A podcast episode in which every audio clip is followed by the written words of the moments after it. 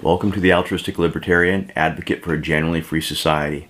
I'm Anthony Wheeler, and today we begin a sequence on the proper role of government. Some form of government is essential for sustaining civilization. As stated in earlier episodes, government has the exclusive right to initiate the use of violent force. This aspect of government mostly common, most commonly manifests itself in police forces and the military. Directly behind these armed institutions lie the criminal courts and prisons.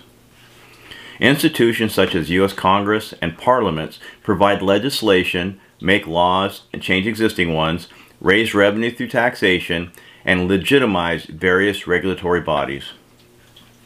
The executive provides overall direction and leadership, and the highest courts ensure that all official actions are performed within the boundaries of constitutional law. Institutions such as the Federal Reserve System oversee the monetary health of the nation. These are the essential functions and overall structure of a proper government. Rule of law. For any government to operate effectively, rule of law must be established. This means eliminating any standing threats to legitimate government activities, specifically groups using violent force towards their own ends warlords ru ruling over large areas, violent gangs controlling city neighborhoods where police have no genuine authority, entire segments of the economy run by criminals. Alan Greenspan provides an example of what happens when the rule of law breaks down, and I quote, Forced to make the shift overnight, the Soviets achieved not a free market system, but a black market one. Black markets with their unregulated prices and open competitions, seemingly replicate what goes on in a market economy, but only in part. They are not supported by the rule of law. There is no right to own and dispose of property backed up by the enforcement power of the state. There are no laws of contract or bankruptcy and no opportunity to take disputes to court for resolution. The linchpin of a free market economy, property rights, is missing. The result is that black markets bring few of the benefits to society of legally sanctioned trade. Knowing that the government will protect one's property encourages citizens to make business risks, to take business risks, a prerequisite of wealth creation and economic growth. Few will risk their capital if the rewards are going to be subject to arbitrary seizure by the government or mobsters. Unquote. As Greenspan notes, the, the costs are exceedingly high when the legitimate government doesn't prevail over these criminals and mobsters. The West faces similar circumstances in the drug trade, where a large segment of society, perhaps a majority, support a violent underworld in the import and distribution of illegal drugs. Without enjoying the protection of the law, the drug dealers arm themselves and operate without societal restraint, sometimes killing innocent people in their turf wars. For several decades, developmental economics focused on establishing new industries in poor countries, often proposing large capital projects with the notion of accelerating industrialization and thereby increasing the output of local economies. These state-driven st strategies failed when the local economic culture was unable to sustain relatively advanced plants, refineries, and factories, as many of the targeted nations lacked the legal and societal infrastructure necessary to support them. In many cases, the rule of law was lacking. With little political stability, no trans societal authority, poorly educated workforce, and little in the way of technical culture, these efforts mostly failed when such industrialization was attempted. Quote, the more a third world country seeks to develop, the greater is its need for efficient technologies that have to be imported at considerable expense, and the higher the price to pay in hard currencies, with the economy necessarily becoming increasingly oriented towards exterior markets. The servicing of the interest the, on the debt, at least, must be financed, and that means priority for agriculture and industrial export production at the expense of the domestic market and the standard of living. But by the time these hypothetical reimbursements can be made, the new factories are already technically obsolete and the whole operation is ultimately for naught. Or worse than naught, since if nothing is really produced, much has been destroyed. Unquote. The crime, the crime of traditional economic development, that is, the practice of attempting to accelerate third world economies into the industrial age, has been the prevalence of top down investment based on government planning, resulting in the misapplication of capital in local economies. Absent rule of law or binding legal structures, that is, within cultures of corruption, and low literacy rates, the imposition of technical industry often fails and creates the condition Chesno describes. Successful economic development occurs when civil peace is pre prevalent, contracts can be negotiated with confidence, and local entrepreneurs are free to invest in a locally specific manner. Every nation, every region possesses some form of comparative advantage. Leveraging that advantage is what allows an economy to grow and become more productive in a socially healthy manner. What these countries fundamentally required was general stability, a functioning legal infrastructure, and widespread respect for the law.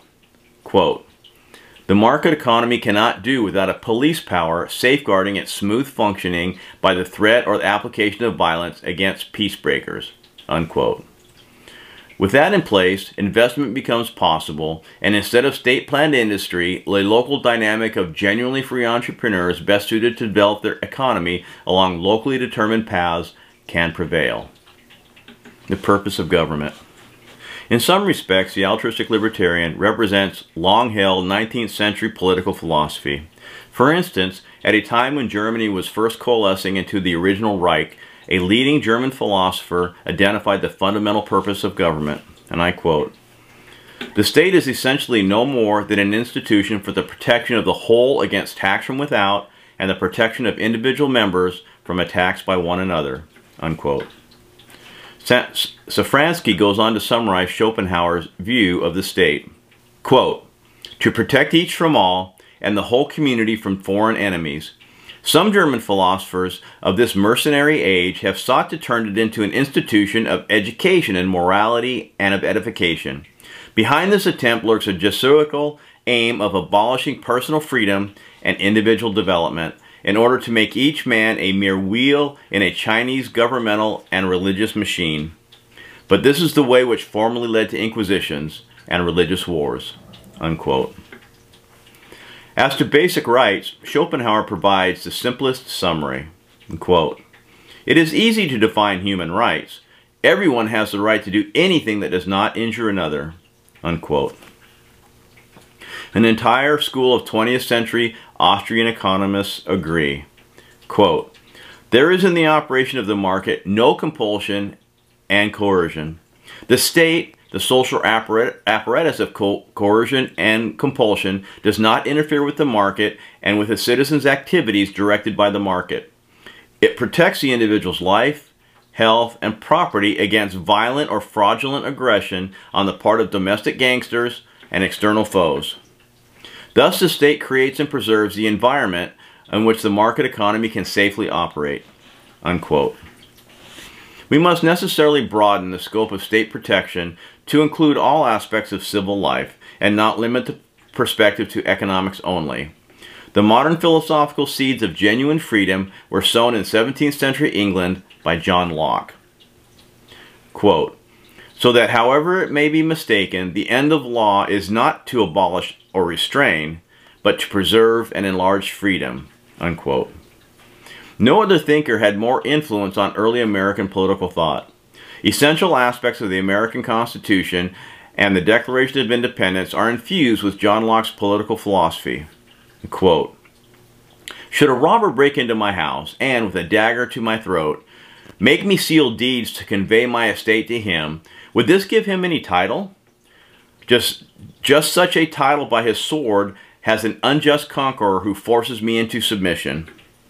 The injury and the crime is equal, whether committed by the wearer of a crown or some petty villain. The title of the offender and the number of his followers make no difference in the offense, unless it is to be unless it is to aggravate it. Unquote. Such words spawned the Boston Tea Party and further acts of defiance by the colonialists. The following paragraph justified the American War of Independence. Quote, Wherever the legislators endeavor to take away and destroy the property of the people, or to reduce them to slavery under arbitrary power, they put themselves into a state of war with the people, who are thereupon absolved from any further obedience, and are left to the common refuge which God hath provided for all men against force and violence. Unquote. The founding fathers would be appalled by the current political state of America. They would consider their legacy betrayed by the unre unrelenting expansion of the government agencies, laws, taxes, and international occupation. As the father of liberalism, John Locke's influence can hardly be discerned today. I quote, Liberals did so in the spirit of laissez-faire, that is to say, on the theory that the best way of promoting economic development and general welfare is to remove fetters from the private enterprise economy and to leave it alone. This is what will be meant in this book by economic liberalism.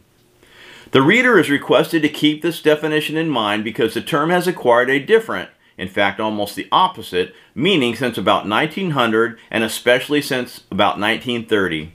As a supreme, if unintended compliment, the enemies of the system of private enterprise have thought it wise to appropriate, appropriate its label. Unquote. Thus, the altruistic libertarian holds to the form of the classic liberal, one who advocates a genuinely free society. Well, that concludes our show for today. Next time, we continue our examination of the proper role of government. Until then, peace.